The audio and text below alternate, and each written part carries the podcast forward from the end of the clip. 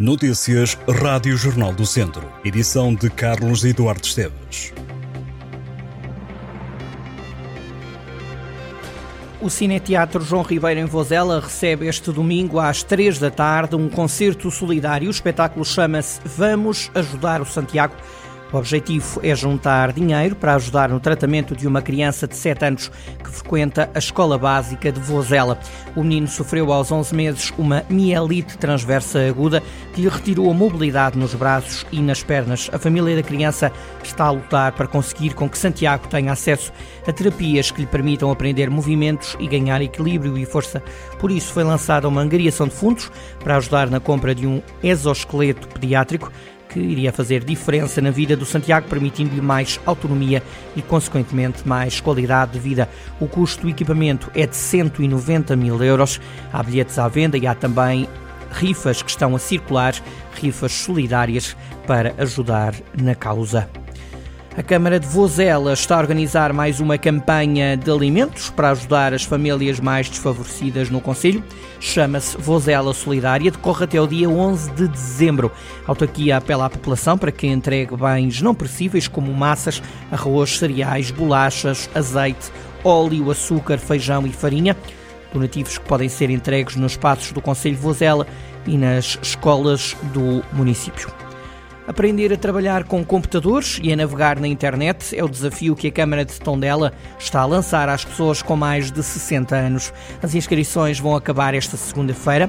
A atividade Net Séniores será realizada no seguimento do Plano Municipal para a Igualdade e Não Discriminação, em parceria com a Escola Profissional de Tondela, um projeto que quer facilitar a realização de tarefas diárias através do computador e da internet, tarefas como o pagamento de serviços, movimentação das contas bancárias, acesso a serviços de saúde e a marcação de consultas online além de aprenderem a pesquisar eh, informação na internet e a movimentarem-se nas diferentes redes sociais como Messenger ou WhatsApp, os séniores vão criar contas de e-mail e vão ser alertados para os cuidados a ter na utilização da internet. O curso gratuito arranca no dia 15 de novembro, pelas 3h30 da tarde, na Escola Profissional de Tondela. As inscrições são limitadas, podem ser realizadas até esta segunda-feira, presencialmente no Serviço de Ação Social da Câmara de Tondela ou pelo número de telefone 232 811 110.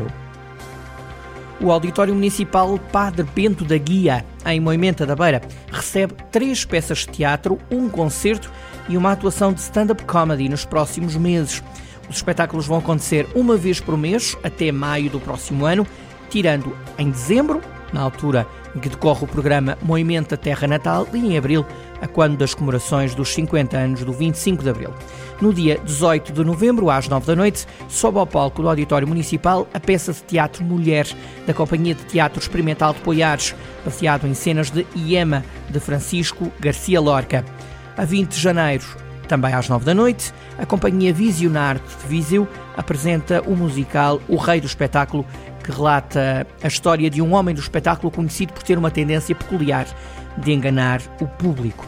Na noite de 17 de fevereiro, entra em cena no Auditório Municipal Padre Bento aqui a humorista Ana Rebentinha, que tem sido nos últimos anos presença regular nas eh, televisões dos portugueses.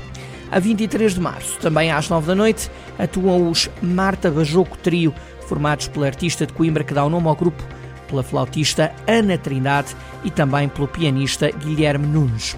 Por fim, no dia 18 de maio, às 3 da tarde, vai ser apresentada a peça de teatro infantil O Rei que Comia Histórias. Espetáculos que são de entrada gratuita.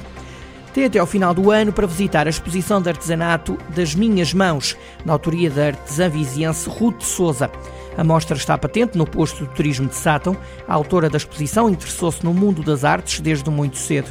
Em 2006 começou a atividade de artesã e expôs pouco tempo depois em feiras de artesanato. A exposição de artesanato está patente no posto de turismo de Sátão, de segunda a sexta-feira, das 9 da manhã às 5 e meia da tarde e aos sábados das 8 e meia da manhã à 1 da tarde. A Casa do Povo de Britiande, no Conselho de Lamego, recebe já a partir do próximo dia 17 de novembro a exposição de fotografia Britiande Antiga, pelo olhar de Manuel Pinheiro da Rocha.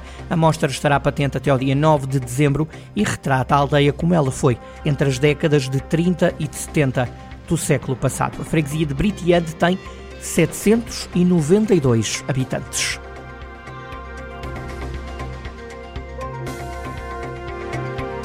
Estas e outras notícias em jornaldocentro.pt.